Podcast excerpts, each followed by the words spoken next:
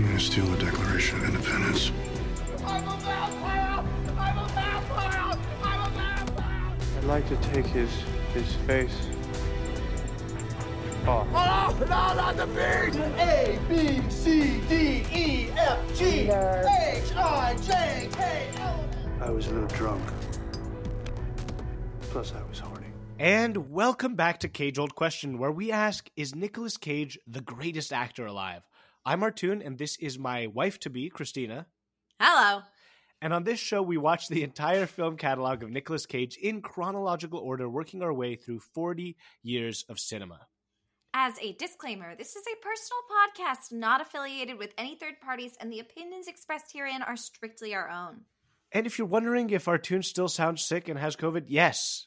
As last week, he still does, but that's it's because we sometimes record two episodes in one day. That's behind the scenes magic for you. For today's episode, Artoun, you may feel sick right by- now. Yeah. You may feel sick right now, but uh, what if it's just a pee in your ear, bro? What if all we It gotta do be- is get in there? It could be a pee in my Oh. ear. And speaking Oh, of I was which, going to say, hopefully you'll be better by the time this recording comes out. Uh, yeah, yeah, yes, hopefully. oh, that's cool too. I actually think that's cool too. Ideally, nice. Uh, for today's episode, we are reviewing the 2001 film Captain Corelli's Mandolin. The screenplay was written by Shawn Slovo, and it's based on the book of the same name by Louis de Bernières, which is loosely based off of the life of Amos Pampaloni and his involvement in the revolt of Italian soldiers against their former Greek allies on the Greek island of Kefalonia. The film was Against their directed former German allies. against their former German allies. Yes, on the Greek island of Kefalonia. Thank you, Steve. Uh, the film was directed by John Madden. Yes, the same man who did Shakespeare in Love. And today we are joined by our, our very first returning guest, Mr. Teddy Steinkellner. Welcome back to the pod. Two Timers Club, give me my Woo! robe. You get your robe. Uh, you We might love it. remember Teddy from our wonderful episode of Peggy Sue Got Married. Uh, and if you don't, uh, he's an author and screenwriter. He's the author of three coming of age novels Trash Can Days, Trash Can Nights, and Two Roads from Here. He's also written and developed TV programs for Disney and, Disney and Netflix. But most importantly, we are all in a film club together with him. Teddy, welcome back to the pod. Thank you. I'm absolutely thrilled. Um, when you announced you were launching the pod, this was the episode I requested to be on. Yes, this was the Uh, number one. This was my number one with a bullet. I couldn't tell you why because it's a bad, boring movie. like, I do think it'll be. I don't think it'll be boring to talk about. I actually think there's so No. much to get into. Yeah. There's so much But to to- unpack. To actually watch this movie is an unpleasant experience. Teddy, Um, Teddy, yeah. whenever I started to get stressed out, being like, I'm not really having a good time, I was like, but I'm going to love talking about it with Teddy. Oh, Um, yeah. we i mean and i would consider myself i've got to be like in the world's i don't know top 30 experts on this movie simply by dint of the fact that i've read the book and i ha- saw the movie once before on my own not in prep for the pod so i think Incredible. like Oh, yeah. who better than me yeah. No, you're You've by far the the, best Corelli. twice. Yes, I've seen this Corelli. movie twice. Um, which the I actually it's kind of fun. The the reason Courtney, my lovely wife, guest friend of the pod from uh, her Yes. appearance on Face Off, Court and I we went to Europe. At this point, it would have been like nine years ago, and we went to our first ever like big trip as a couple. And we went to the Cotswolds, which are in England. I don't know if people know what that is, but just tiny, perfect little quaint villages and um, we were staying in a b&b a proper bed Ooh and breakfast la. Ooh la with just a really spooky old angela lansbury lady who made her own creepy baby dolls like she made like yawning babies out of like wax or whatever and um, we were staying here and it was it was spooky What was the year? all that What was the year? 2013 summer of Okay. summer of 13 Wow, only twelve And, years after uh, Captain Corelli. Yeah, yeah, yeah. Captain Curly was still like fresh in the minds. And um, in the room, they had one DVD you could watch, if Oh memory God. serves. Maybe there were two, but I really think there was only one, and it was in fact Captain Corelli's Mandolin, which Wow. we watched, and it was uh, a befuddling experience then, a uh, it continues to be a disorienting. Sometimes uh, I wake up really early and watch a movie. That happened this week. I woke up at like five or six, put on Captain Corelli's. It's equally off-putting and bizarre. Wait, so And, uh, had you yeah. already read the book in 2013, or you Great did cue. movie, book, movie, or book, movie, movie? I, I went for the old movie book movie. Uh, movie, the, movie, book, movie. the old MBM sandwich. Uh, a, a, a book can't end sandwich with movie bread. DVD. There's got to be No. another spine I can crack. I think, yeah, I, I think honestly, I had the experience of going like, well, okay, obviously this movie was like failed Oscar bait trash, right?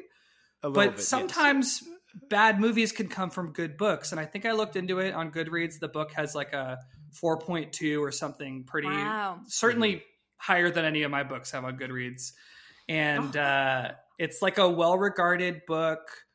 Uh, I started reading it, I think, just on a different trip or something. And I just want to say the book is fantastic, That's what it's I've like- heard.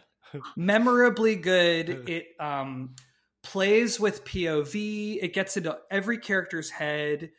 The part of the book is told from Mussolini's point of view, Wow. and it does a whole stream of consciousness. It basically gets into his brain, and it's like Il Duce's thoughts or whatever Whoa. and it's it's like a really great World War II romance that just has some literary experimentation happening. It's very funny. It's a funny book that Wow. like uh the character the dad character uh Yanni Dr. Yanis. Giannis Yeah, Dr. yeah, Yanni. Dr. Yeah. Dr. Yanni Atatakumpo. Uh, no, he is like it's like a laugh out loud book, but it's also sweet and Wow. sad. And it was just completely butchered by Miramax and Nick Cage and everyone. Um, but I highly recommend the Cotswolds and the book and basically everything except this film. um, Incredible. incredible. Um, I we're already kind of getting into it, so let me go ahead and say we're we're going to be in spoiler territory. Um, you've heard Teddy's recommendation. Maybe read the entire book and come back and listen to this episode, It is a long just- book. It's like a it's a 500 book. pager, but worth it. Yeah. But worth it. Um, you don't really need to watch this movie, but I'll say it's like eh, whatever. Do what you want. Um, I think my parents should watch this movie. I think my mom should watch this movie. This is the kind of like I feel like boring movie that parents sometimes are like, you know, that's Yeah. I. beautiful, I shot- beautiful shots of Greece that, they'll just really appreciate. I have a series of five star reviews from Amazon customers that I'll get to later in the episode, but we're not the demographic for this movie. no, is what I I've would say for my definitely peers, just skip it. Just skip If it. you are But an okay. old British woman who makes babies out of wax, you will love this. You'd love this, this is your favorite movie. Um, and this movie, what is it? But Well, let's spoilers ahead. Spoilers ahead. Spoilers Spoiler ahead. for us. Spoilers, Arjun. spoilers. So Nicolas Cage plays Captain Antonio Corelli, the leader of an Wow. Ita- the leader of an Italian invasion force who has come to the island of Kefalonia.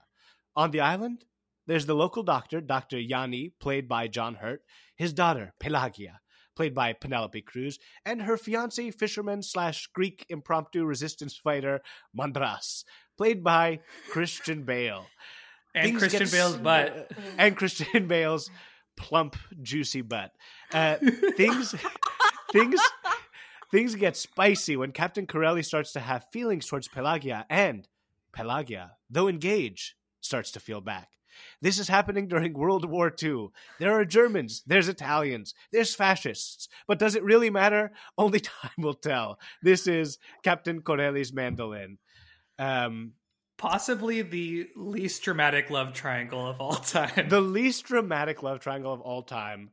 Uh, this movie is crazy because I'm gonna I'm gonna start us off real quick because I I have to say this. It's been on my yeah, mind. boy.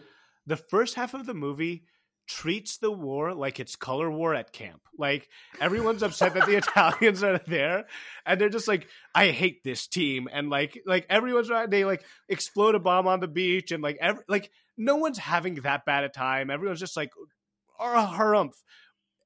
And then it transitions into a full invasion horrifying like war mowing down like different movie and it's not like i don't maybe that's the point maybe that's the point but for me it was such a a jarring seismic shift in the second half of the movie And this movie's crazy. I- In, all this, there's a love triangle. No, I, I uh, wholeheartedly agree. I think on this watch, what kept popping up was kind of to your point, Artoun, tonally, everything is off. Like, yes, there's much to discuss. The accents, the acting, the plot points all leave much to be desired.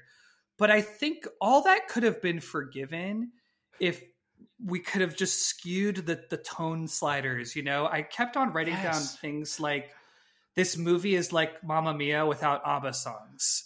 You know, to, kind of to what you're saying about like everyone's a little too happy or too jolly, but in a weird way, they're not happy or jolly enough. I wrote, never thought I'd say this, but this needs to be more twee.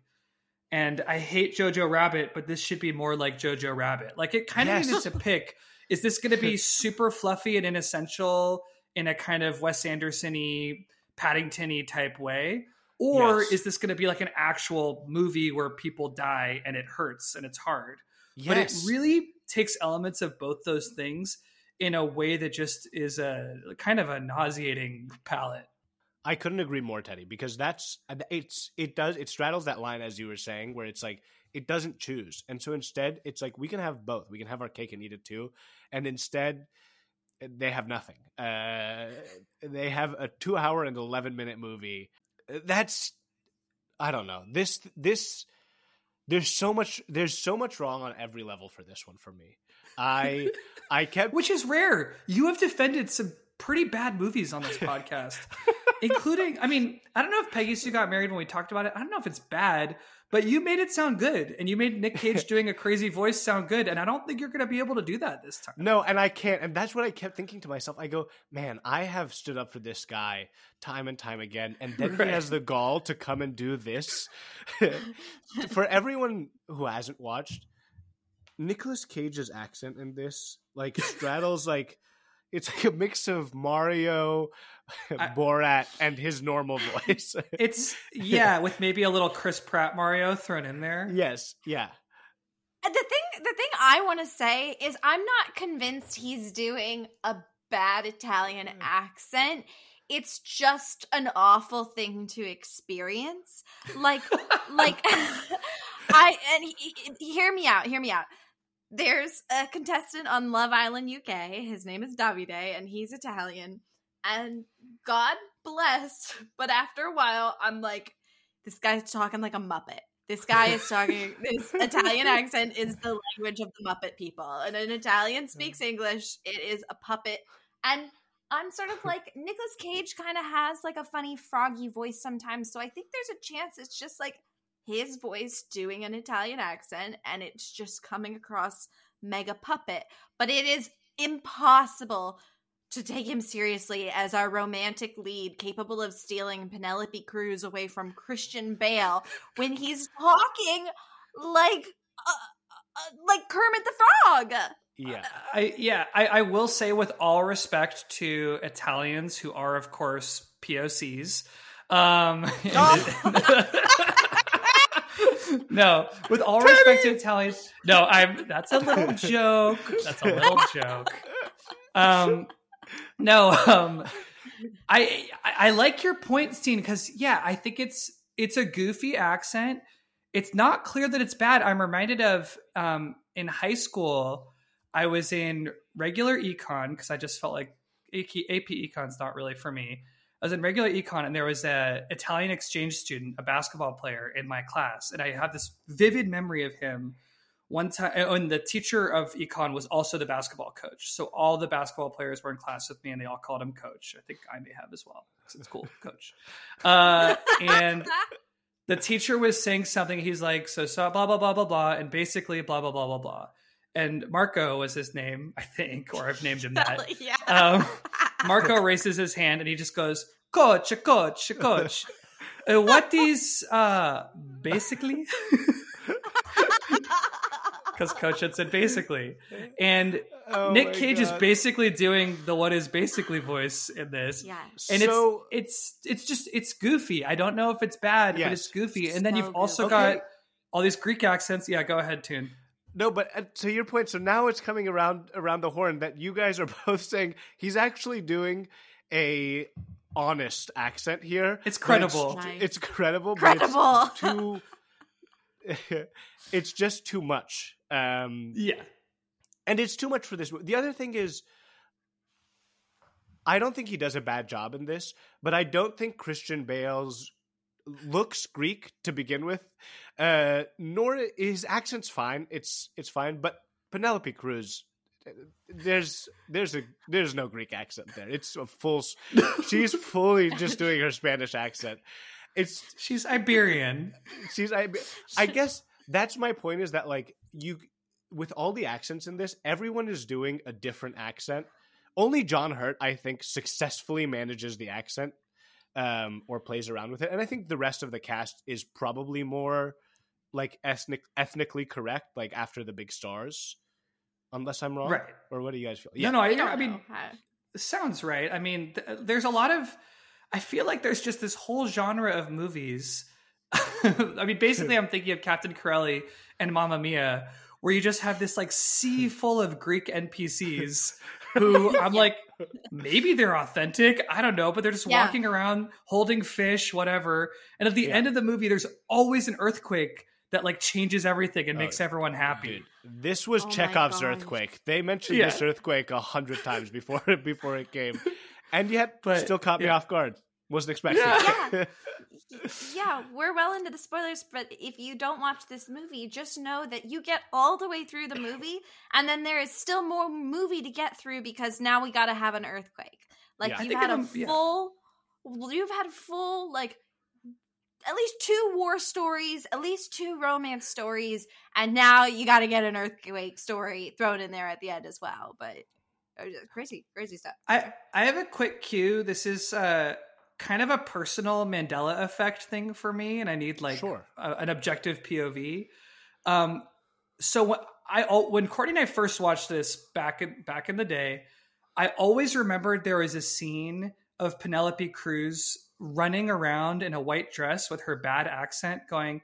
Captain Corelli, Captain Corelli. and in my mind, that was like a thing from this movie, or just like kind of the impression of the movie that I did. Uh-huh. And in watching this the other morning at 6 a.m., I don't think that ever happened.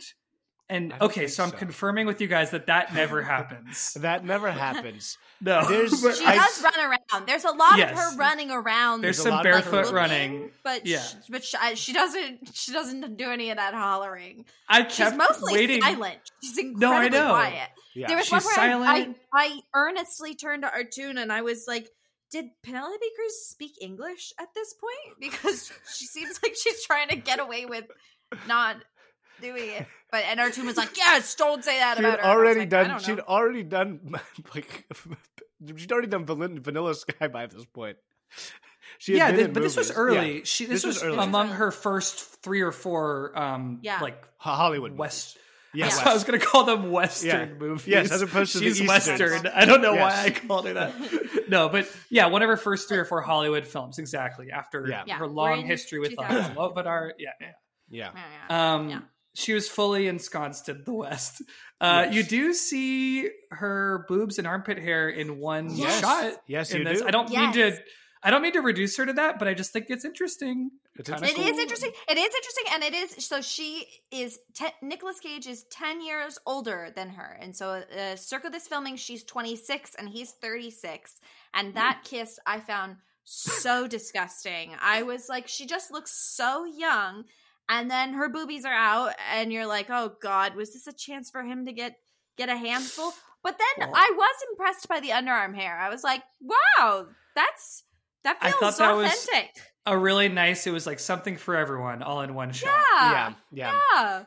Yeah, Um, but uh, they're this- just just on the subject of them kissing. Yes. I feel like Yes. critics agree that they have zero chemistry. That uh, they who someone described it as um oh Derek Elley for Variety said there's a singular lack of chemistry between the two actors, and I'm like, Well, and she was- yes, She was, I believe, dating Tom Cruise at the time this was I made. think so too. Wow. Yeah. So I had just, I'm now I'm wondering like, who, whom with whom did she have the least chemistry? And well, like, eventually she got with Javier Bardem. That's who she's married Yeah, to. that's who she's married to So, now, yeah, yes. It finally he's so worked out. handsome. I think I I love that guy. I think it's interesting because, well, first of all, I think in the 1940s when the movie is based, a 10 year age gap is customary for. for men and women. Well, and we don't forget we are in Greece. The birth of age gap. we are in Greece. um, but I will say, referring to uh, dyadic mentorships. dur- uh, I Never didn't, mind. I just- oh my god! Oh my god! Good lord. Teddy, This is taking Teddy. a turn. All right. I'm trying. I'm trying but- not to be a three-time guest. No, It seems- please.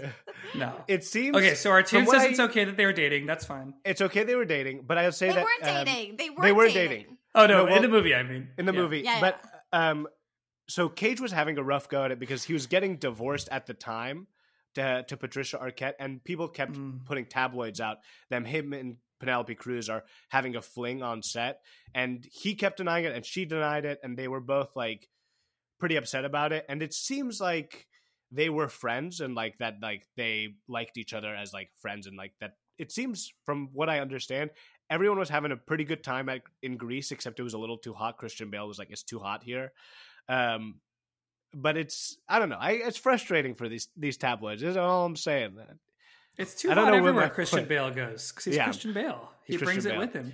Quick, just super So quick on sad. real life Nicolas Cage X. Have we said a quick rest in peace, rest in power? oh no to, i think this uh, is a good lisa marie presley Lisa Marie Presley. I yes mean, his second daughter wife. of Elvis, mother of Riley Keough, ex-wife of Nicolas Cage Yeah, no, Michael great- Jackson.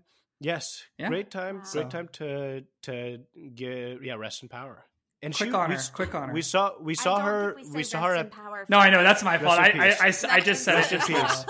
Well, That's she- my fault. I, she I am was- waiting. it was- I shouldn't say it. It's just fun to say is the problem. it's It's she fun to say, but we'll just go rest on in something. say Just Rest rest, in in love. Rest Rest in in peace, rest love and peace, peace. is what you say. normal. Is a- yeah. Peace is what you say. Yes. well it's also it's it's uh we we saw her at the golden globes and it was like two days later uh oh, that's always she- weird. yeah and she was like You say healthy we uh, like we were there at the Golden Globes. we were all at the golden globes no at that we were all at the after party together and i mean that's probably where i got covid from now that i'm No. It's all jokes. Well- all jokes. Yeah. Okay. Well, Golden Globes makes me think of like um just the, you know, awards hype machine, which I feel like in the era that this was made is so inextricably intertwined with Miramax, Harvey Weinstein. yes Horrible for many, many reasons. But one of the lesser reasons that they were horrible is I think, you know, did they accidentally make some good movies along the way? Absolutely. I mean, I think Shakespeare in Love's a pretty good movie directed by John Madden, who made this. It's maybe people have different thoughts on whether it should have won Best Picture, but um, this movie to me seems to have been such a casualty of the like Miramax build hype, try to get like it just something bad happened in the cutting room of this film. Maybe on set too, but like kind of to the what we were saying about tone, like it's just so obvious. Everyone in this movie is here to win an award. Bale's Yes. trying to win Best Supporting. Like everyone's going Everyone's for it. And I think that's kind of why This the is what- accents are happening. It just this sucks. is what leads us to the tourist with Angelina Jolie and uh, Johnny Hmm. Depp. Like uh, this is the machine that takes us to Oscar picture with just like a very up and coming or famous actress and a very and an already award winning actor or actress and like try to put them together and go let's get let's get more awards. Let's just keep racking them up. Mhm. But tell me why. Tell me why our Amazon description for this movie was like was like this is crazy. Academy Award winner Nicolas Cage and sexy Penelope Cruz. I also have that written in my notes. Sexy Yes. Penelope Cruz. Yes. What's the- that was so astonishing. And then I come to find out, such be reminded of, uh, learn, uh, she is also an Oscar winner. yes. Christian Yes, Bale, although Not- maybe not, not at the time. Nicolas Cage have all won their Not own at the time. Awards. But I mean, you could update Right. the description of the course. Amazon movie blurb of it. Right, It it's was- like- Academy It's Award winner so Nicolas crazy. Cage and Penelope Cruz, a pair of boobs with armpit hair, star in this film. No, it does feel like Harvey wrote the Amazon description. I was Yes. pretty flabbergasted with that. You don't expect to see such rank uh, misogyny in such it was a crazy. banal It was crazy. format. It- yes.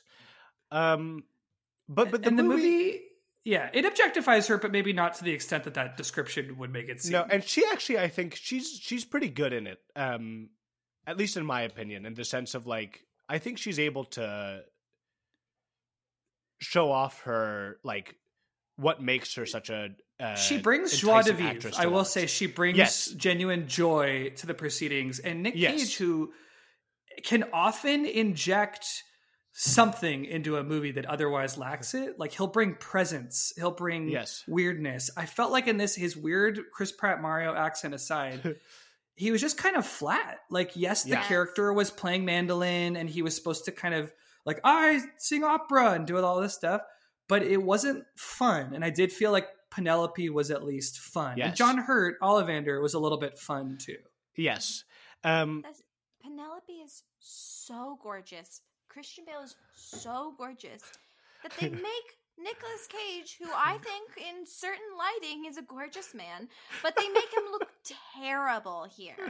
And then, Oh, he's and then an ogre in this. He's an ogre. I love him. God bless him. But like he looks uh, like like I think it's also because they have these beautiful, perfect, symmetrical, like flat, kind of broad faces, and it makes his look like the absolute most Poindexter uh, of a triangle cone head guy. But eh, but but but also, and Roger Ebert points this out in his review, like the love story that we're supposed to buy into between Pelagia, Penelope, and Corelli Cage. Pelagia. Um, Pelagia, uh, that the screenplay just takes it as a given that they look at each other and they are in love, and that it doesn't do any of the heavy lifting and tell us how, why, and with what words, and for what reasons, and that to be required to love by the needs of a genre formula is no kind of fun.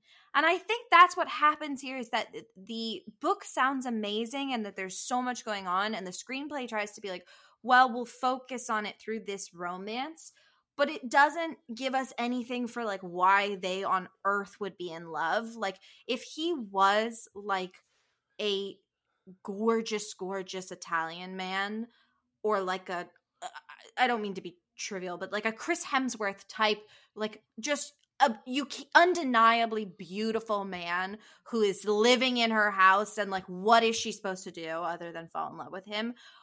But instead he comes off as such a like oddball guy. Uh, like They don't even. Here's the thing: they don't even have like. So let's say there's two options. You either go the Chris Hemsworth route, and you go, he's just undeniable. Like you just look at him and you're like, that's an Adonis. Or you go the route like you have to have them doing things that are gonna make them fall in love. In Right, like, we didn't see at- them yes. at- do a at- pottery class together or whatever. Uh, Yes. Yes. At this, all that happens is like at the town square. Once he plays uh, her a song and goes, "That's Pelagia's song," and yeah. she's like, he watches her dance. he watches her dance. She's like kind of like them falling in love is like a couple of awkward interactions, and he's like also playing with like what's that little girl's name? Do you have that? that he, like- Lemony. yeah, like Lemony. At some Lemony he's like, yeah, at some point he's playing with Lemony in like just like a way where he's just like, and- and I don't know. She looks at him fondly then, and I'm like, he's just playing with a little girl. There's nothing that special there.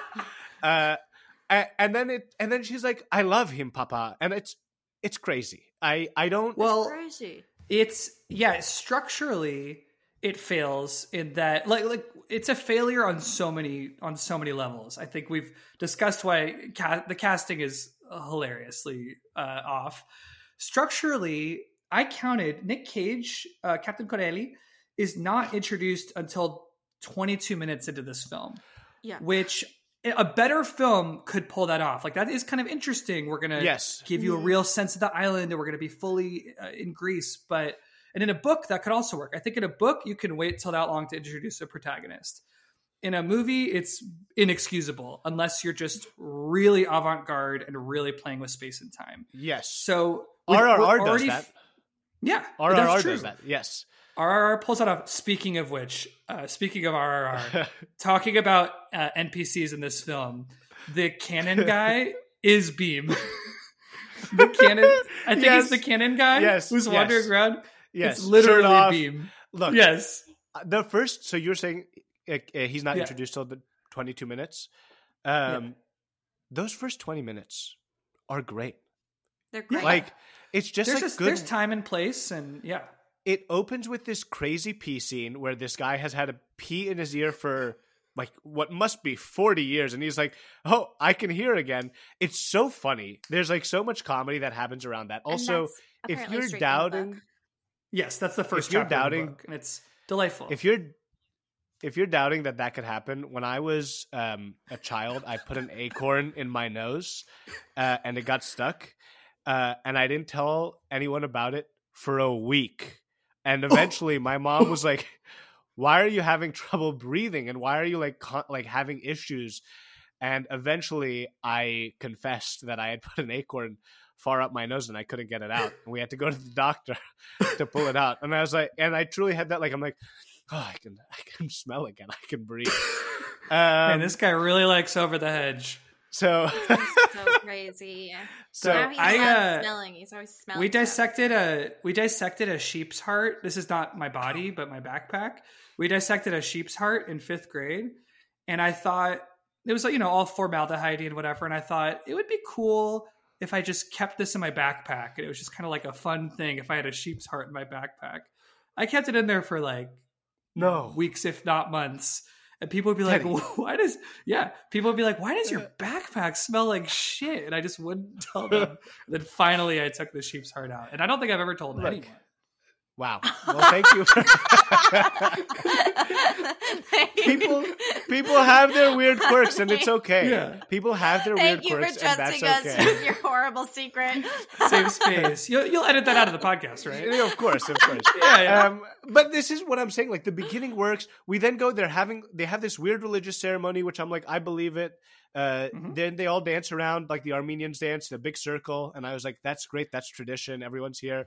They shoot the cannon. The or Bheem shoots the cannon. It hits Christian Bale in the ass. He has to go to the doctor. John Hurt opens his ass up and slaps it and tells Penelope Cruz, "Get here and tell me about this ass." And she comes over and and like breaks it down. She's like, "That's the gluteus maximus, the gluteus minoris, and and something else." And I'm I'm here for this. They fall in love, and I'm. This is also I had heard rumors that this was not going to be a good movie, um, and I was like, maybe this is a good movie, and everyone's everyone's wrong, right? He has to Yeah, go to war. You feel hopeful at first. She's writing letters, um, and then it all comes crashing down when the Bella Italians Bambino. arrive. yeah, the, Oh the my exact God. moment when the movie should be taking off and getting dramatic. Uh, you just have this weird twee musical aficionado fascist guy who sucks Yeah. and is ugly and bad and he ruins the movie but he kind of takes Ugly everyone rights, else down ugly with him rights. yes, ugly rights ugly rights ugly. But, rights. But um, he is also on the side of the fascists. Like the movie spe- this movie spends time trying to be like, no, no, the Italians are like the Greeks, like they're not they're not Nazis, whatever. Yeah, not but you're just yeah. like but you're just like, um, you're on the side of the Nazis. Well, like you it- this movie would and- have us believe that, of course, yes, the Italians were fascists. They were aligned with the Nazis. Of course they were. But there was one special regiment where they all loved opera, and those guys were good. And I guess that is kind of true, but I don't know. Watching the movie, it just doesn't really pass the smell test, It much as my doesn't- backpack didn't in fifth grade. At the same- well, it's it's the way that they have some conversations with like. So there's both Italians and Germans on the island, um, but it's an Italian majority at first and a smaller German minority, and there's like one German. It's like the. Italians aren't good enough at being fascists. They ha- so they have to bring the Nazis in to be like their daddy Yes. fascists to actually impose order on Kefalonia.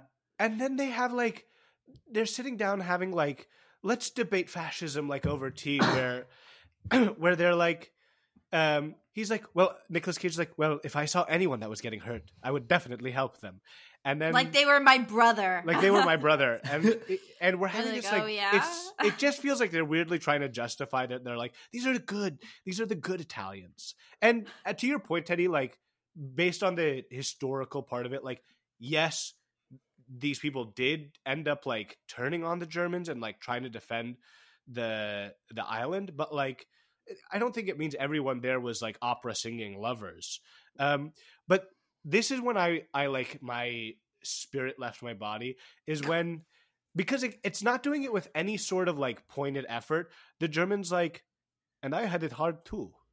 When I was a baby, imagine growing up, the world hated us and everyone hates me for being German.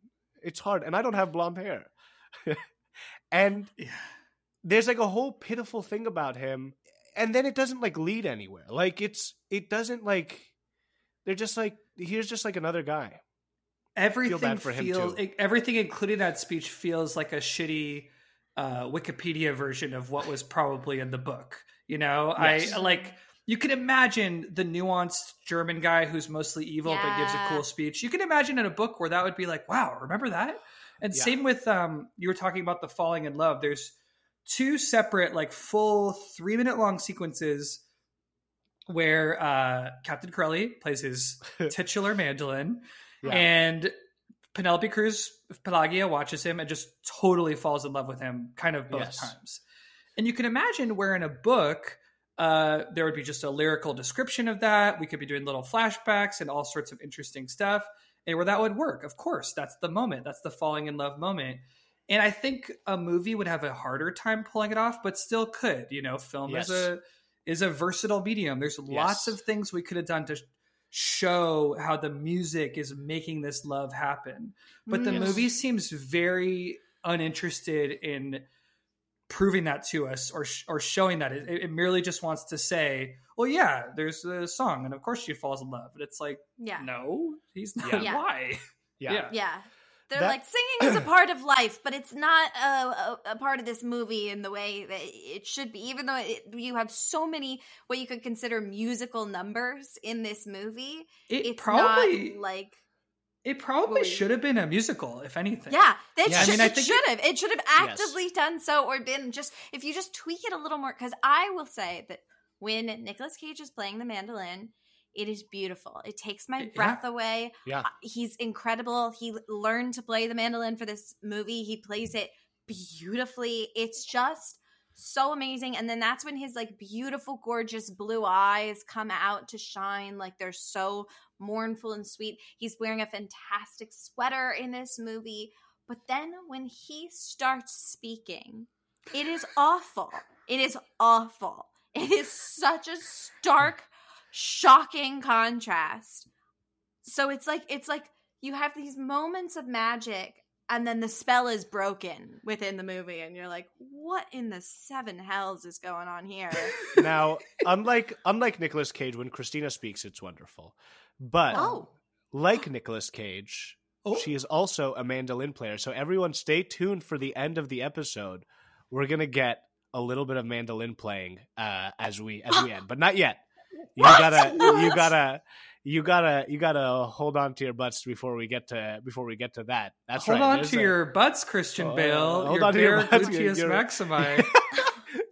Um, I also. I want to get back to Christian Bale because there's a lot of things that and don't also up. that butt because I was shouting out to Teddy. I was like, when he's laying on the table with his pants down, I was like, this is very reminiscent of Far and Away when Tom Cruise is on the table and Yeah. Nicole Kidman is peeking at his genitals under a bowl. Yeah, Tom oh. Cruise, Penelope Cruz. Penelope Cruz has seen some Yes, fine yes. butts Yes. in her day. That Oh, much yeah. We know. That much we know. But I wanted to bring up. I have But- it written in my notes, maybe five times. Where is Mandras? Because it truly felt like he came and went. Like some points, he was like, "I'm gonna go fishing again," and then it's like, "Well, he's Yeah. also gonna go resist." Yeah, It he's like, only never- I know the seas. Yeah, he goes to war a bunch of times. He goes to war on. a bunch of times. And then I also had I had issue with this. So she wrote him a hundred letters, which an insane amount of letters to write. But I guess Oh, maybe for plenty you. I guess you've never been in love if you've ever written a I- hundred letters before. Wow. But with no with no response, with no response. Yes, Just send right. it. She left. And he then- left her on red, He left her on red. or Then or But- did he? when he no, gets he back, because we find out. when he gets back, she reads them all to him. And then as and he says, I don't know how to read and write. And he shows that he has all of them. But then we later found out even later that he had someone there who read them to him, like a fellow soldier. Yeah, he was lying. he was lying. Read them. And then I go like, well then couldn't you ask your homie to like write write a letter, Right dictate? Yeah. right dictate what I say. Just saying, I'm getting your letters. I love you. War is hard. like I, it's like I can't read and write. Sorry. He also was like, I'll learn to read and write it during war. I'm like, you got you got war to fight, buddy. There's you got the Albanian. You got the you're on the Albanian front. It's it also doesn't make sense because I'm like, didn't she know that he couldn't read and write? It's Well, that's that the crazy thing. How do you get engaged? I mean, I think if you, if let's just say, which one of you wants to be the, the illiterate one in this hypothetical? Well, you can say it's we'll say Steen. I'm, I'm We'll say learning, Steen. I'm No, learning Steen raised her hand. Armenian. Yeah. I'm, Yes. I'm Okay. Armenian, and, and Yes, I'm not That's currently- cool. I actually do totally want to hear about it. that. Um, but yeah, let's say let's say Steen, uh, short of not knowing Armenian, didn't know how to read English. Let's say Steen was illiterate. I just feel like Artoun should know that by the time he proposes. yes, You know? Yeah. Yes. Even in the 40s. I feel like they even even in a about fishing it. village. yes. And and I wouldn't I, I wouldn't hold that against you, but I wouldn't No. expect you to write back to me and then be like, I can't believe it's been hundred letters and you've never written back. Here's what blew me away about that whole thing was yes, so Mandras plot twist actually had heard all hundred letters, and he reveals he goes, you know, I noticed for the first several letters things were all good, goo goo gaga, I love you, blah blah blah, great, and then I noticed a shift. And suddenly the letters uh, weren't so in love with me, and I figured you were probably piping the uh, weird fascist who was living at your house, whatever. And so that's when I went, okay, so Mandras cannot read, but he apparently has the reading comprehension skills of like a five on the AP English exam type literary scholar. Like he's reading tone, he's reading inflection, like he He's reading in between the lines without from reading at all. just all. the mm-hmm. letters. Yes, He- But it's also in her hundredth letter. She's like, and I actually think I never loved you at all. Which I'm just like, that's gotta be the most vicious thing you can say to a person, right? Well, well, Like- you haven't said anything like that to me, Steen. But you have, do- like, as a tactic.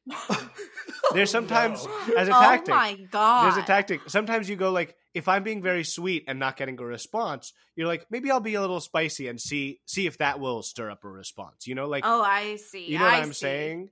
Um, Mm. all right, So I'm he gonna Uh, call came that a back good to save. see. He was like, "Are you just being spicy here to get some attention?" And she was Ex- like, ex- "No, I'm not in love with you anymore." But but Yeah. not even not in love with you anymore. I don't know if I ever did. That's where I'm like, that crosses the line. Don't say that. well and and i your country. do i do believe look if i'm gonna believe that someone is choosing Nicolas Cage with a goofy accent over Christian Bale in all his gluteal glory, I'm gonna have to believe that yes, she actually never really loved Christian Bale. She actually, Sure. for whatever reason, we're taking on faith.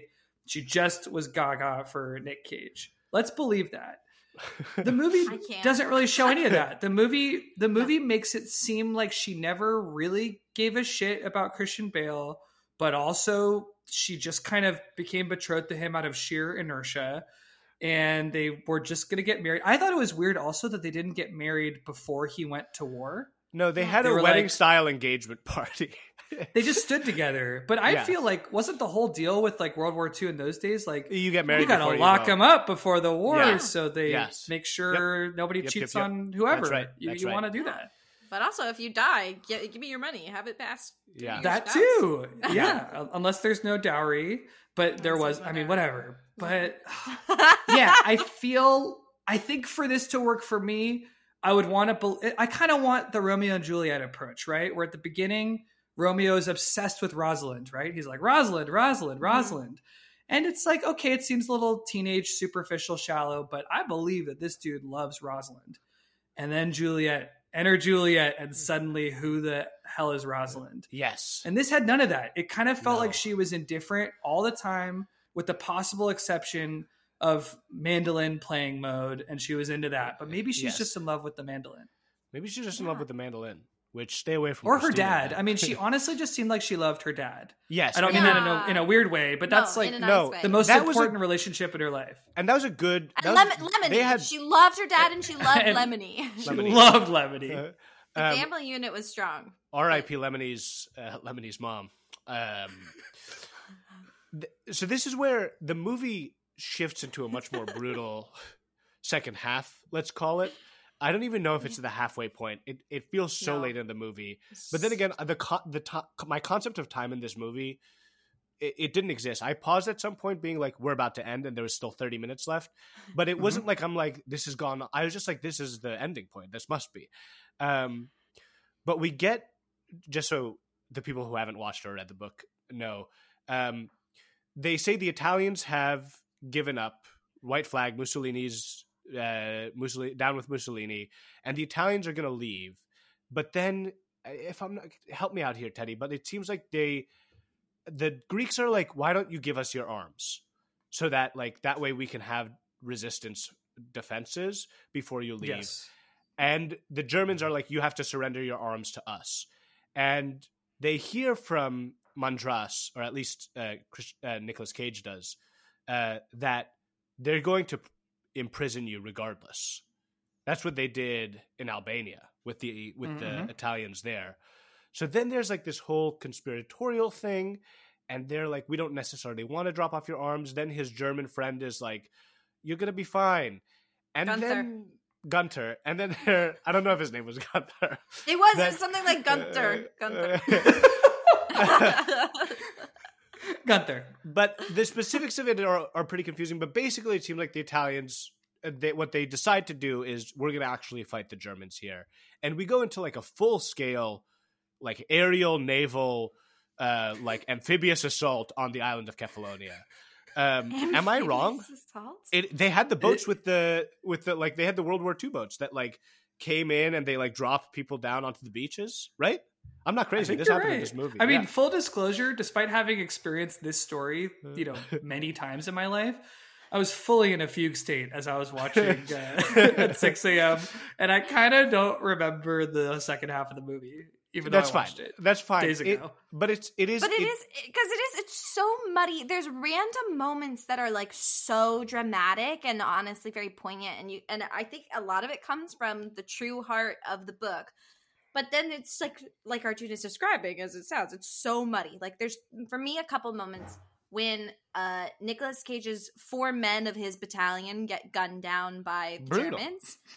It's brutal. It's I shocking. mean, he lost some good and- tenors in that. yeah. yeah, and and he and he ends up really yelling about it. He does not let it go. Like it's like, and it ends up being a shift. And I was like, whoa, that's really something.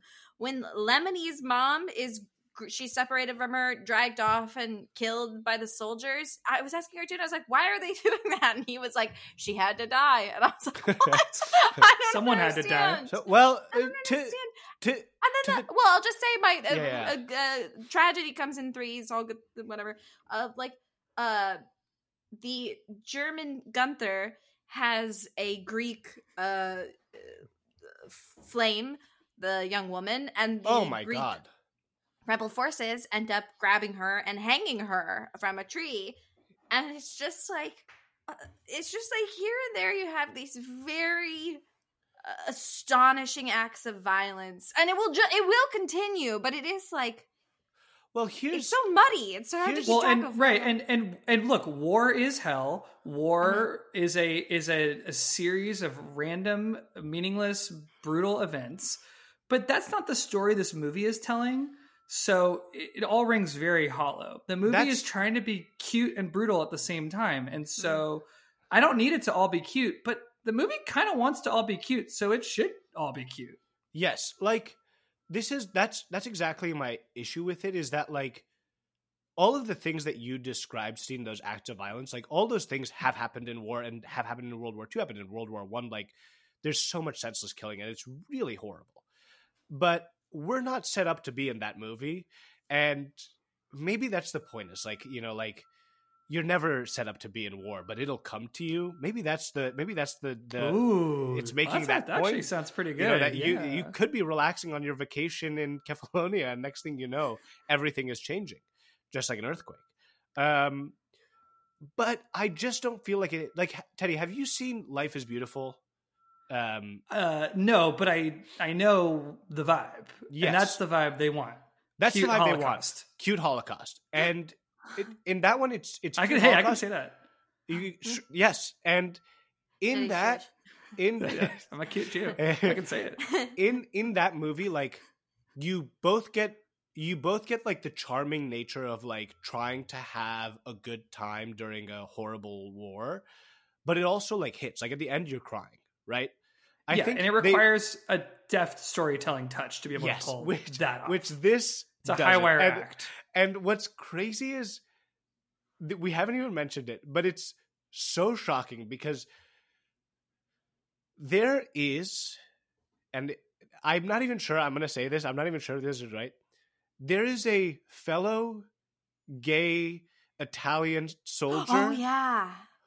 who like falls in love with Nicolas Cage. In we see him three times in this movie. The first, Nicolas Cage is singing opera to him, and he's like, "I've been to war actually, and I know what it's like." And he's like, "None of us have even seen any fighting." And you're like, "How are you a captain then? How are you a captain of this entire battalion if none of you have seen war at all?" Like And none then of them have fired a gun.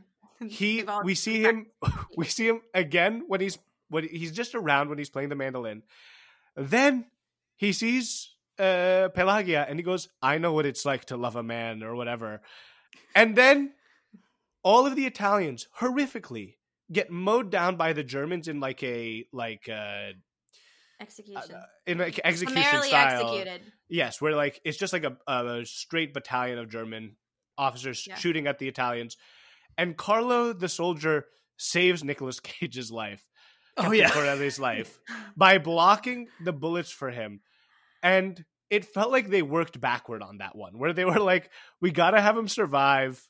How are they going to do it? Well, someone has to take the bullets. Well, who would take the bullets for him? I guess maybe someone who loved him. Great, let's have a gay soldier. Uh, that's so much to add we'll just add one line and we'll introduce him. And that's where it felt like they left that. Uh, or am I wrong? What Have feels I missed a large unrealistic about point? it too is that there's only one gay Italian. Like that's also Steve's like everyone knows. I- Italians I- are I- famously gay. I think, yeah, they're Italians are famously gay POCs. I feel like everyone they're knows. gay. They're gay in the style. They're you know like the way they are people of color. They're also queer. They're Yeah. Oh my god, Christina. I I have another. Tw- I have another. It's only I have- Teddy can tell that joke. White Christian And girls only can't can- tell that joke. Only I can say it. Only I can say Damn. everything. Um, no, I have another rewrite, kind of like the earlier. This should be a musical. What if this is just another? Maybe everything would be better if dot dot dot. Cartoon. I know you uh, on my recommendation, which I'm very happy about. Uh, just watched To Be or Not to Be. Uh, Ernst oh yes. Classic film which takes place it's a theater troupe amid the carnage of world war ii it it kind of it, pulls off a little bit of this magic trick that we're talking about where it, it gets the grim brutality of war but it's also very light on its feet very funny and satirical and it just all sings. Um, what if Captain Corelli and his boys, instead of being random soldiers who had never fired a gun, what if they were just like USO guys? They were just like the soldiers who are also actors, and they they were fascists nominally, but it's like no, no, we actually just want to like do music. I mean, they kind of are trying to be that, Yeah. but I'm like, would it be better if these were just straight up musicians who got dragged into this? Like, I mean, I, I yeah, I don't know. I'm just like trying to make this better, and I'm finding it tough. Yeah, I think that's a good angle to try in, and I like your I like that you're pulling these other films because what's coming up for me is like Atonement is my like war romance movie, like nothing steamier but also Mhm. tragic. And then Moulin Rouge also is like songs, romance, and it's pretty tragic. It's it's not the same scale of like violent, gruesome war, but I just feel like there are ways to really tell this story and this is not it This- But you have to care. Like you have to care about telling a story. This seemed preoccupied with just kind of one to one, just taking stuff from the book. It probably should have felt a lot more comfortable pruning things. You know, maybe we didn't um, need every single storyline that was going to get short shrift. I mean, another thing I wanted to mention that we've kind of touched on, just as like a big weird question for me that kind of touches on all this feels like a thing that would have made sense in the book where it can get you know proper attention paid to it but did not come across here at all why like from the very beginning with yanni with with john hurt it's very obvious that he wants his daughter to choose Nick Cage, who is you know boarding in his home. He wants Pelagia to choose Nick Cage over Christian Bale. Yeah. Why? Why does he want that? Okay, Did- I well, I like- didn't understand this, but I saw a snippet that was like that was like uh, maybe it was IMDb trivia explaining it to me or something where he says there's a scene where he says to her, "I always thought you would marry a foreigner," and I, when we were watching it, thought he said a Norwegianer or something, but he says, "I always thought you'd marry a foreigner," and then the, his rationale is that he's like because a Greek man would try to dominate you in the relationship, he would be Right. too. He would not be an equal He partner just hates for Greeks. you. So you know, Yeah. I'm just like, I'm just like, I'm just like, He's a self-hating how, Greek. how does a foreigner who has ever been like a foreign husband will be an equal partner and there won't be some sort of weird dynamic that comes along with that? And also, let, an Italian fascist is A fascist? A fascist. the Et tu fascismo. Eh? he when he's hanging out at their place the whole time he's like running around with sex workers and just playing music and palling around like he's Right, not, he's a not some god tier guy. house guest or anything. He's not like doing the dishes or anything like that. no it's Because that would be cool. There should be a scene where Nick Cage is like helping um, Dr. John Hurt with surgery or something, and they're just like bonding, there like two should dudes be bonding. something. There should be something. because there's even also this almost tension of he's like he's like i'll tell them to keep sending your medical supplies so it sounds like there was a trade-off of like and it seemed Yeah. like that should come back to a head of like when he left they're like forget it we're not sending the medical supplies to this guy and so then he's like oh well then i guess i have to no it just is like it doesn't they don't have anything to do together Yeah, or there Sorry, should be like we're- they should play music together. Like maybe the dad's into mandolin and they just Yes. rock out together. I love that you say that because mandolin is notoriously like not a solo instrument. It is meant to be played in duets or in group numbers and stuff. And so that would have been perfect if the dad had right? They could start like a instrument to play on Lumineers, you know, hey ho sounding mandolin band or something like that. yeah. Yeah. Christine, I, I just want you to say more mandolin things to me. Honestly, I don't know anything about it. I I I don't know much about it either. I just picked it up as this was my pandemic hobby, um, and it was back when Dorian lived with us too. So he was my music tutor, and he would help me, which was awesome because Dorian's a musical genius. Um, and so he's able to he plays the guitar and many instruments, and now he knows how to play the mandolin too because he just picks it up and he's like blink blink blink blink and plays it. Does Um, Dorian ever feel like your guys' Mandras, where he's like off at war and you write him letters and he doesn't know how to read them? Especially because Dorian is a quarter Greek. Oh he's Greek and Italian. He's he could be descended from the real. He could Captain be Corelli. descended from the real Captain Corelli, Captain Corelli and Pelagia's unborn da- daughter and son. Um, I heard in the book, Teddy. Correct me if I'm wrong. Uh, Yes. in the book, Corelli returns, sees Pelagia with a child, re- thinks, "Oh, she must be with Mandras and is married," and leaves. And the Hollywood ending, he comes back and he looks. When he comes back and he has a little bit of gray, he looks the best he's looked in the entire movie. He looks phenomenal with a little bit of gray, um, and they it alludes to the fact that they get back together. hmm Is that true? Is that true? Is that the ending of the book?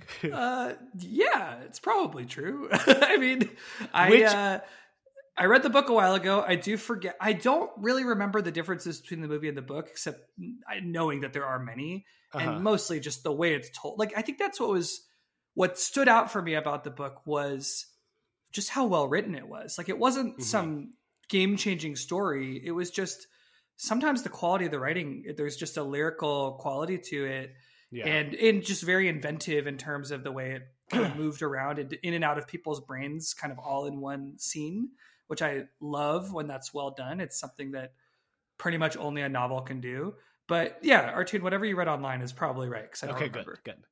Um, Teddy, as Yeah. as a singer yourself, what do you think of Nicolas Cage's singing in this? am i a singer Yeah, you Thank- do singing Oh. singing improv and. I've done some sing? singing. That's true. That's true. And I've yeah, and I I don't really know how to sing, but um I was in some musicals. I feel like Nick Cage sounds good when he sings. This is my this is my second singing Nick Cage. He sang with Jim Carrey in um, And Peggy, Peggy Sue. Sue. And if he ever sings again, I'd be happy to join you guys to talk about it. I thought he sounded okay to me. Like anytime Nick Cage was musical in this movie, it was fine. I'll it say was this, everything he- else I hated. He's better singing in this than when he was singing in last week's The Family Man. Uh, oh, He sings a It's, it- three we're minute having song in The back Family to back Man. a lot of him singing. Yeah. Uh, a lot of him singing. Um, I don't think it's bad. I've never thought his. It, what I like about Nicolas Cage singing, what I truly love about it, is that I think if I had to sing in a movie, I would sound like him in the sense that it's no one would go, "Oh my god, he should be in Pitch Perfect. He's amazing," but they wouldn't be like, "Oh God, he's a foghorn. He's Russell Crowe in Les Mis." Um, like it's right down the middle. It's fine. It's your average person singing, which I and he brings he brings gusto to it. He's like a karaoke is person, a karaoke person who just brings the energy, and that's what's fun about it. And I felt what's like fun in this movie, singing. yeah, Wait, you've feel like he- triggered trap card, which is that is do you know this karaoke story about him? what? it's sad. Please, He- sad. he- Please it's sad. tell. It's a little sad, but it's it's in in uh April August of 2019. Nicolas Cage goes to a Japanese karaoke bars. I think somewhere in Los Angeles. I'm not sure, but he goes to sing with a friend of his, and some passerby managed to spot him, take a video of him singing Prince's "Purple Rain," and they disseminate it over the internet. And he was very embarrassed and like, "Don't watch this because this was my like." Musical therapy, like my chance to do some primal screaming and express myself. And I'm not going to go do karaoke anymore. And I'm It- on the one hand, I am, and I said this last week. Sorry, I'm repeating myself, but it, it's like I'm sure there are places you could go and have a more secure karaoke experience, and you don't need to give up the hobby altogether. But on the other hand, I'm also like singing is fun. It's nice in this in this movie. He says, "I've always found something in life worth singing about," and I'm like, yes, Yes. these things are true, but I also I did feel like he was swinging a little closer to the foghorn side of the performance. The okay, the the karaoke thing breaks my heart, and I just I have to say it again. People should sing in movies that aren't the best singers. That's real Yeah, life. I agree if with you that. I think that's a people good singing take. more in the world. You got to yes, show I that. do. You yeah. can't just you can't just have Anna I think in Kendrick. non in non musicals, I totally agree with you. Yes, yes. But if it's a musical where the whole point is the singers are good, because Hollywood I has agree. this problem, we've gone totally into like Ryan Gosling and Emma Stone Oh are my singing their gosh. own songs, and I'm like, I don't give a shit. They're not like yeah. trained. Like it should Yeah. be like singing in the rain style, where we're just piping it in Yes. from a talented person. Yes. But Yeah. I agree Yes. with you, Artoun. I think if an average Joe is singing an average song in an average film, I do want to hear that. Yes, yes. I I'm not saying in music. Yeah. I think musicals should be fun and with good singers. That's the point Yes. of the musical. But in a Right. film without where it's just someone singing, um, And it doesn't feel right for this movie. It feels like if I'm supposed to fall in love with Captain Cornelli, Corelli, Captain Corelli, it'll be so much easier if he is gorgeous and can sing. If he has the voice of an angel and comes in belting around on the beach, I would be like, wow, this is very confusing. Like maybe this fascist is more charming than I think. But yeah, like, it's but yeah. Remember just basically being ca- an earnest guy is not enough to Remember- No, sway casting from Christian Bale. malpractice in every Yes. sense. And I and this movie, I think what's great about your your guys' pod is that you're talking about Nick Cage, and he's just an actor with such clear phases. Um, it's very clear that he had two to three year chunks of time where he said, "I'm going to do this. I'm going to focus Mhm. on this," because he's had these really varied roles and approaches, but I feel like they do really occur in chunks of films. Yeah. And between this movie and The Family Man, you know, he's he's fresh off of uh It Could Happen to You. Like he's done some of those other ones in the 90s. He was just kind of in a hey, I could just be a boring kind of guy. I mean, not Yeah. that he's boring in this, but he's definitely not going full weird cage. He's definitely certainly pretty not. normy um by the standards of what he can do. Mhm. And uh that's just odd to me that he's just like Well, it's crazy. Like I- two years ago, he was doing Eight Millimeter and Bringing Out the Dead, which are like such insane, Yeah. crazy movies. To then go from that to Captain Corelli, but um, it's funny that you like say like he's taking such big swings because his reps were like, "Don't do this, man. don't do this. You're not going to be good in it. And he was like, nothing fueled me more than my rep saying I shouldn't and can't do this, which gave more fire to him to go do it. And they're like, they're not going to like you, which they were mostly right, unfortunately. I mean, Um, though, as someone who's had reps, don't you feel like they kind of you kind of get that? like, I do. When my this- re- I I hear that story and I'm like, oh damn, of course he did the movie. Not that yeah, he should have. I, agree I get that. I also my reps. I also I I like my reps. So this is not a uh, right. knock against them, but this goes into the singing. You know that TV show Zoe's Extraordinary Playlist. That's like that's like a musical. It's like a musical TV show. yeah, it's like a show have that barely existed and now Yes. no longer exists. Yes, Okay. there was Zoe's Extraordinary Christmas as well. Um, but there was a. I've told my reps plenty of times I can carry a tune, but I can't like sing if it's supposed to be really good. And they Mhm. sent me like a like guest star huge role where I'm supposed to be a love interest in Zoe's Extraordinary Playlist, where I'm supposed to like truly sing a full song for the audition and like it's supposed to be beautiful. And I like I never I try my best never to turn down an audition, but I like emailed my reps going like I don't want casting to think I am horrible. Like I I I don't want whoever's casting this to go woof, we this guy no bueno. And I and it's one of the few times I've been like I can't do this. Not in a way that there's like a challenge. Like I think there's sometimes you hear stories. It's like, oh, I didn't know how to ride a horse, and I got cast in the movie, and I had to just pick it up. Singing is not like that. right. You can't just become a good singer um, to become the love interest overnight. Just Well, first off, Artoun, thanks for being vulnerable and Thank authentic in this space and sharing yes. that. but yeah, I think you're. I I, I feel you, and you're kind of. I mean, it, yeah, you're kind of saying Nick Cage should have known that about himself. Like, not just that he's not a good enough singer, because maybe he was fine enough singing in this, uh-huh. but he should have maybe known he wasn't exactly the debonair, handsome Chris Hemsworth uh, leading man. Like he definitely is a leading man of a kind, and he could be handsome, yes. but he maybe wasn't, you know, Mr. Fascist your girl that was needed. It was kind of me in high school, and I've told this I think to you guys off mic before many times. This is like my only story, but me in high school, confidently auditioning for Mr. Darcy in Pride and Prejudice, and I was a senior, and I was president of the drama club. So I kind of thought it was a foregone conclusion that I would at least get a callback. You should have gotten a call back. I out of out of respect, I should have gotten a callback, and Nick Cage should have gotten a callback for this, if not having been cast. But uh, I only and the, the entire show, I only got called back for Mr. Collins, and it was like, wow, message received. Thank you, universe. God. I'm goofy. Got it. But I was just devastated because it wasn't that I um really thought I was going to be Mr. Darcy. Like I knew Alex Coleman was going to be Mr. Darcy. I knew it, and he Tough, and he did tough. great, except for when he missed his entrance. Uh, I hope you're not listening, Alex. But um, which was one of the worst five minutes of my life being on stage for that. But I should have. I really, I just wanted to be like, I guess, uh, handsome enough or leading man enough yes. that it wasn't totally out of the question that I'd be in the final uh, circle, the final, you know, the final choice for Darcy. And uh, yeah. it's probably Nick Cage. I think was just aiming for that in this. He Yes. was like, "Yeah, I'm Captain he was- Corelli. Of course, I'm Captain Corelli. I'm a Coppola. I'm Captain And- Corelli." And here's the thing: at the time, he was getting paid twenty million dollars a movie, and so he he could just say, "I am Captain Corelli," and they'd go, "You're Captain Corelli." Like he's coming off of such a hot streak.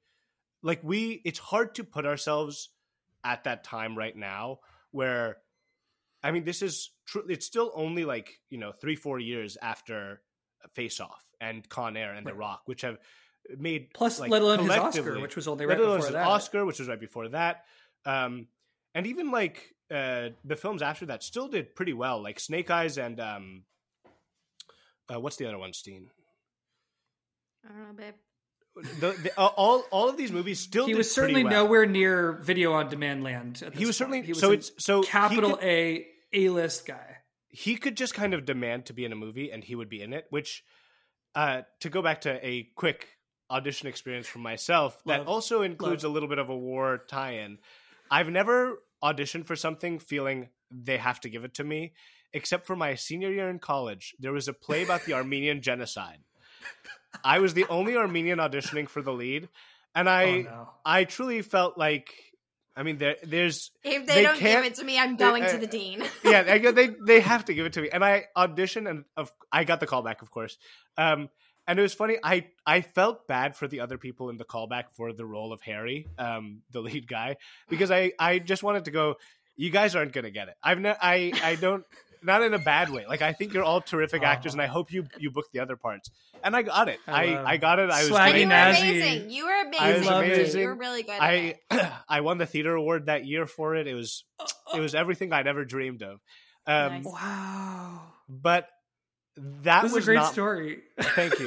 this is the story But, of our two. uh, this- knowing he was going to crush it and that he did. it was amazing. But I'm I'm wondering if Nicolas Cage thought maybe like maybe that will be Captain Corelli for me, and that was for me Right. what he hoped Captain Corelli was for him. Yes, he manifest he manifested incorrectly, and I'm sure everyone, you know, John Madden, not to be confused with football John Madden, Not to be confused with Uh, John Madden. tough acted to acting, boom. John Madden was fresh off Shakespeare in Love, which was just like the charming little movie that could a, a- a Best Picture winner that completely like nobody thought it would win, and then it did. And he probably thought, "I'm the guy now. I'm Spielberg. That's me." Yes. And then basically, this movie ruined his career as a legitimate, serious, critically esteemed filmmaker before it began. He now makes like fourth exotic marigold hotel movies. That's all he does. It's a nice way to make a living, but he's not that guy, pal. And Nick Cage, I think, was in a phase of his career, like you're saying, where he kind of was the A-list dude, was a critically acclaimed guy, and kind of uh, fumbled the bag, as it were, as the kids say. And he's definitely moving into a different phase of his career at this point in time. But we are only one year away from his second Oscar nomination for adaptation. oh, I- oh, oh, I'm so excited for that. Is that going to be okay? I'm That- that's very, coming up. very. Th- that is coming. that's one of my favorite it's, movies. It's crazy. Yeah. That's what's so shocking to me is that within a span of one year, you could do Captain Corelli's Mandolin and adaptation. Um, And that's the beauty. That is the beauty of Nick Cage. Is that yes, he's, he's on on a scale of one to a hundred. He's delivered a performance at every single individual number. I believe, and this is probably his six out of a hundred. yeah, it could be. Well, it is crazy what you're saying about like I love you s- call that he fumbled it. He said manifested incorrectly. I think it's so amazing, and it and it's just it is like in the Nicolas Cage legacy. It honestly is very honestly almost is like like brave and courageous and so earnest that he takes on a role that opens him up to to the criticism of this guy is not handsome or cool enough to play this role. Like like that Very Arturo brave. was like I'm not I'm not going to open myself up to these casting directors being able to be like this guy cannot sing for beans like what a joke that he thinks he should be in this like like it, it ends up being impressive impressive. even if it is also so staunchly disappointing. Yes, he Um, he he fails boldly often, which we love about him. boldly. Yes. He yes. fails Yes. boldly, and I think if anything, what what I am a little disappointed by in this movie is that there's something oddly boring about Nick Cage's performance. Mhm. His decision to Yes. be Captain Corelli is audacious. But Yes. something about the performance feels weirdly um, muted to me. A, a funny accent aside, I'm not sure what it is. Maybe it's just the movie itself. It's like why? Like I think uh, if you watched a two minute supercut of the craziest things in this movie, it would stand up borderline alongside Wicker Man as like, wow, Nick Cage has been in some crazy movies. But then when you actually watch this, you're like, I feel like going to bed the whole time. it. The, I I've was written. trying to say some. I've written a Yeah. note here that it says he kind of just seems like a loser or a sad cuck. Is my yes, is my description of him. Yeah, which Um, Mandras is the sad cuck, but comes off as just this like hot freedom fighter. He's Yeah. so hot freedom fighter. For me, it's like it's like uh, maybe maybe we're moving into final thoughts, and I'll say um, uh, my like wrap up note on this. Oh shoot! Oh no, I've had a brain fart. It's okay. It's okay. We're- you have it. All right. I'm gonna have Well, I'll just read my Yeah. final note then. Well, I think I've gotten to a lot. I just wrote this movie looks like an Oscar bait. It quacks like an Oscar bait, but it sucks. I think that's pretty much all you need to know about this film. It's boring and bad, but it is really fun to talk about. Yes. So I think if you were with some homies at a sleepover and you threw this on and just like two people were paying attention, everyone else was running in and out and having snacks, that would be the ideal setting for this movie and pretty much none other. But the book is great. Yes. Yeah, I feel Or like, at, like, a it's den- a movie you could have on in the background of parties if it weren't for some of the violence comes on. It is Yes. pretty to look at. It does harken back to a time where even bad Oscar movies were still expensive. Definitely not shot in front of green screens. It's a beautiful on location. I mean, Greece never lets you mm-hmm. down in that respect. Yes. So it is kind of it has that Mamma Mia Sisterhood of the Traveling Pants. Yeah, I I you know a, a, a sumptuous light. orgy for the eyes. Yes, it Yeah. is. It is. It is very beautiful, and Kefalonia, which I think they filmed on location, is stunning. Um, and before we get into our ratings, I have a couple because I think we're all Well, wait. I remembered Trending- my oh. little my little stroke Oh, yes, moment, yes, which yes. is that I was going to say I was I, I'm trying to sort of forgive me if I don't articulate this well, which is but it's just like Nicolas Cage doing this film and doing it so blandly, like having it be an audacious, bold choice going against the advice of his agents and putting so much work into it to learn a full instrument and an accent and like do all this stuff. But like not leaning into his strengths of being an eccentric operatic person and not a Mhm. straight man makes me think that he doesn't have an awareness of himself and his circumstances and the context and i think that is also what like detracts from his work as an artist is like one when he doesn't understand like what's going on in the work or his place in it two i also think he's in his mid 30s and Mhm. from what I was reading from some interviews, and maybe this is just puffery though, he's sort of posing as if like I finally know what I want in life and where I am and who I am, whatever. And I'm like, that is hubris. You have no idea. You haven't sunk fully into yourself. You're always changing. You're always morphing. Like every decade is going to bring a new version of Mhm. yourself. So you can't be like, I did it. I figured myself out, and now I'm done. Like. well. I like I that. I mean, hubris. What what a more what more Greek Yeah. concept could there be than that? Yes, I, I I also think though, like this might be me trying to defend like some of this, but it's he's going through this divorce. It's very public. It's like all in the Mm. tabloids. Him and Patricia Arquette because they're both stars, and he's like, you know what?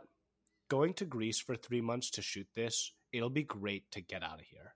It'll be great to be out of the United States. It'll be great to go film far away and just like be out of out of it all. I don't know if how much that actually played into it, I'm like maybe. Maybe he was like this is this will be my vacation away from this hell that I'm currently in. And But part he of could the have bland he could have just he could have just gone on vacation for three months. he could have also just gone on vacation. I mean, I know I know the man never doesn't work, but yeah. uh, I, I mean, I yeah, I mean, I feel you. I kind of like what Steen said, which is basically credit to Nick Cage for throughout his career being as bold and confident as Artoun auditioning for the Armenian genocide play. Nice. but also maybe he should have been um, a bit more occasionally circumspect and self-aware as Artoun was when they asked him to audition for Zoe's extraordinary Mm. playlist. yes. Nice. If he could be more Wow. like Artoun, is what we're saying. Artoun. Nice. Artoun. Yay, Wow. Artoun. Um, Yeah. So I was saying, I was, I was saying earlier, uh, it sounds like we're gonna get into our ratings, and I think Uh-huh. we're, our ratings are gonna be pretty similar from what I'm, what I've felt. And so before Which- we get how into it, how often, how often, we how often are all three exactly? Yeah. So in order to give the other side, I've pulled a couple of five star reviews from Amazon, Oh, joy. um, just to see what other people think. First one, gender neutral movie with action and romance, stunning scenery, five stars. this is movie. a me the gendered- username each a gender neutral movie. I don't have the usernames here, unfortunately. Are you kidding um, me, Artoun? I'm sorry. I'm sorry. Okay, and this is one. This is one that really goes to bat for um the for Nicolas Cage and for the ending that I was mentioning earlier. The official reviewer for Amazon makes the blanket statement that Nicolas Cage is miscast, but fails to explain why he thinks so. I think this is a great movie. A fine love story set in the horrors of war and in the worst horrors of. Oh no. And in the worst horrors of being a one time German ally. In my judgment, Cage was perfect in the role. Moreover, I like the Happy Hollywood ending much better than the novels, wherein Captain Corelli returns after the war, sees Pelagia with a kid, assumes it is hers, and she is happily married with Mandras, and so leaves without even speaking to her. This really strange credulity. Only an idiot would do this. And the good No, that's artistic called captain. men. That's how men would be. and, Hello? the, and the good artistic men are captain idiots, would. Thanks, Hollywood and John Madden, for a fine film, a major improvement on the novel. And John Shannon, open your eyes, man. John Shannon being the official Amazon reviewer. Um, oh, a, a John Shannon drive-by. Yes. um, and finally, the role of Captain Corelli is played by Nicolas Cage. Look, I'm not typically a big Cage fan. I don't go out of the way to see his movies, but in my opinion, this film is some of his best ever dramatic work. Five stars. So I want to ask that person why they picked up Captain Corelli's mandolin, So- if, if not to seek out Nicolas Cage's work, because that's the only reason we're watching it. Right. Complete. This is a true for the completionists only film. Yeah. So- So just saying, there's some people out there who will stand by this. Not us. Cool. Let's get into our let's get into our ratings. Steen? So you remember the rating study that the movie is It's out of one of five them is one to five. One of them's one to ten for whatever yeah, yeah, reason. yeah, yeah. Five stars for the movies, and then cages 10, 10 cages, five for technical, uh, what he delivered, five for creative, what he brought. I think that's. Uh, I think that is new since I That's was new. on the pod. I Yes, we, remember, upda- Nice. we I updated I remember that. listening when you added this sort of gymnastic style scoring. Yes. which I think Yes. is wonderful. oh, yeah. Yes. excellent, good. Yeah. Um, do you want to start us off or round us out? I want to start us off, I guess. Um. I believe. I mean, this is a clear two out of five Letterboxd movie for me. Because you know, it's not the worst movie of all time, but Yeah. it sucks. Uh, and if if it were bad enough so I I coming in I had it rated at 2.5 that was just what I thought it was before um which is yeah pretty much what I give when a movie sucks but is fun to watch which I remembered it being but I actually think it was just fun to have on in that creepy Airbnb or in uh, bed and breakfast and without the that ambiance it lost a little something so it's a 2 Nice. gosh I'm going to give a technical and I'm going to give him I think I'm gonna just go four out of ten Mhm. for the cages because I think on the technical we have to reward the mandolin playing. I mean, he Yes, certainly yes. worked hard on that, and he it's it's wonderful. That's great. His fingers awesome. Everything else trash. Uh, and yeah, it feels like a yeah. I'm gonna go two and and four out uh, four out of ten. Um, Yeah. I'm gonna go ahead and give. The, I'm very similar. I think it's a two out of five movie.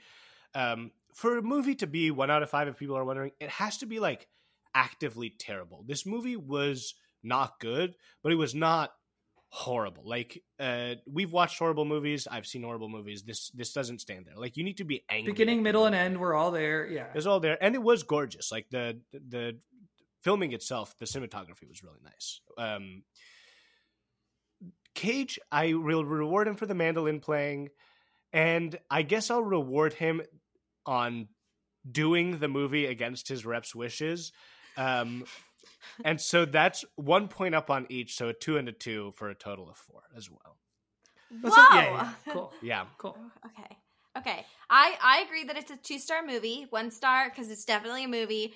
Second star because it's a mandolin movie, and I feel like those are few and far between. Mandolin. And are we really still rocks. getting our special? we're still getting we're getting that right after right bonus after the right Okay, after the ratings. We're getting some. We're getting a little concert. What? Cool. uh, Bella maybe- Bambina. Maybe it'll be like a sneaker. Would it, would they do that after the credits roll? At the, like a A Marvel stinger? teaser. You want a to? stinger, stinger? yeah, a stinger, There yeah. go. Maybe Okay. maybe we'll have a, a mandolin stinger, and that way, if, if people who don't want their ears to hurt can just be like, "That's the end of the episode."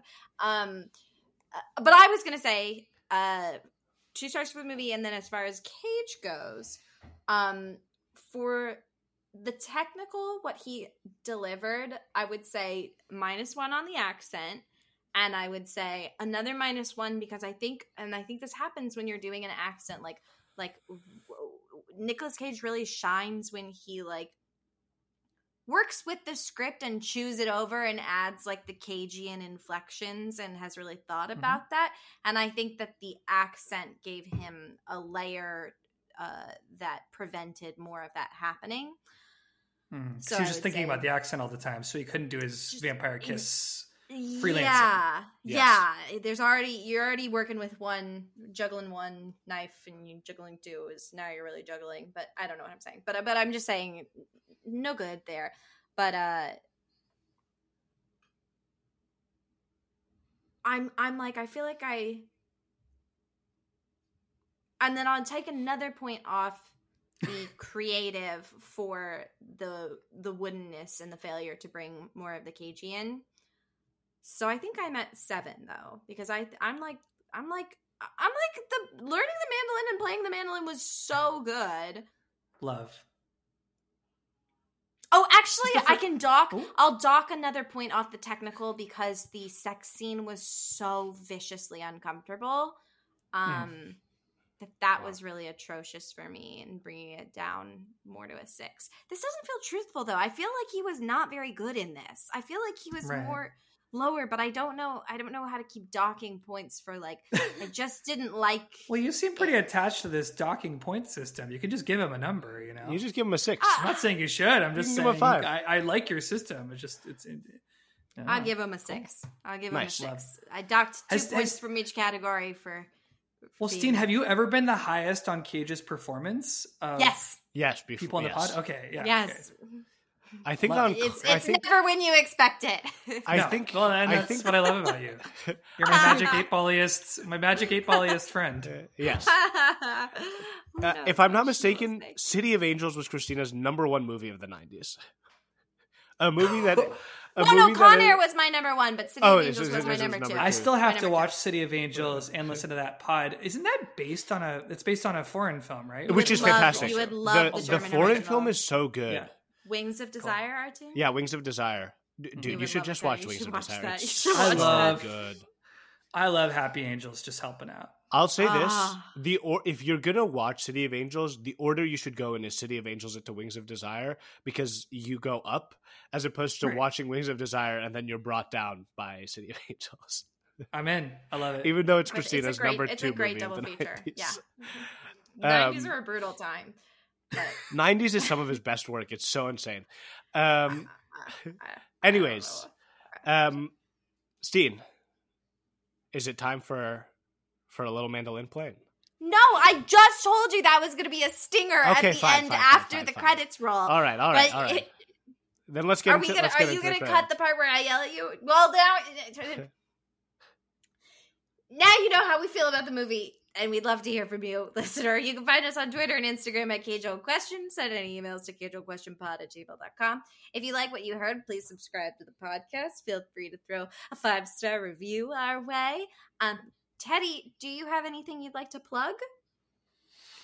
No, I would love to plug Cage Old Question, uh, which is our Nice. Tina Christina's wonderful podcast. Um, nothing else comes to mind at the moment, but um, I very much hope to. Once you guys reach the wilderness years and you're very unhappy that you're still doing this podcast because of the horrible, horrible schlock you're going to have to watch, I'd love to be invited back on for one Wow. of those. Oh, we'd love Yeah. to have you back, Teddy. So I'll plug- Love I'll plug that. around.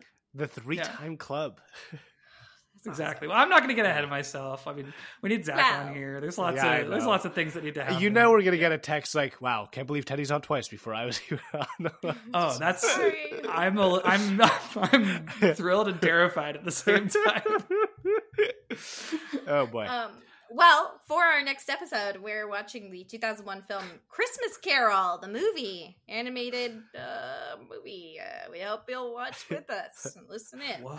But it's not Zemeckis Christmas Carol. It's just some other. no, no, it's Jimmy. No, It's. Jimmy T. Murakami. No relation to the other Murakami. Um, and it's an it's Not, an animated. not the author uh, of Kafka on the not the Shore author- and Wind-Up Bird Yeah. Chronicles. Got it. Got it. Yes, Okay. It's, It's- gonna be grim. Yeah, and we don't know that. It might be I a nice think- children's Christmas Carol animated film, and he's I've been voicing. watching He's a voice actor. Christmas movies out of season. Oof. All right.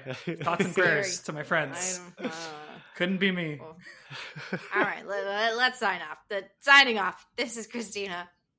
and Artoun Nazareth with special guest. Teddy D. Steinkellner.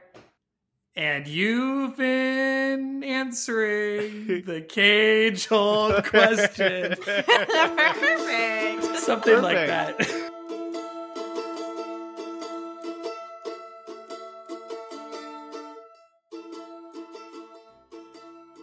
I'm gonna steal the Declaration of Independence. I'm a vampire! I'm a vampire! I'm a vampire! I'd like to take his his face off. No, not the beard! A, B, C, D, E, F, G, H, I, J, K, L, M. I was a little drunk. Plus, I was horny.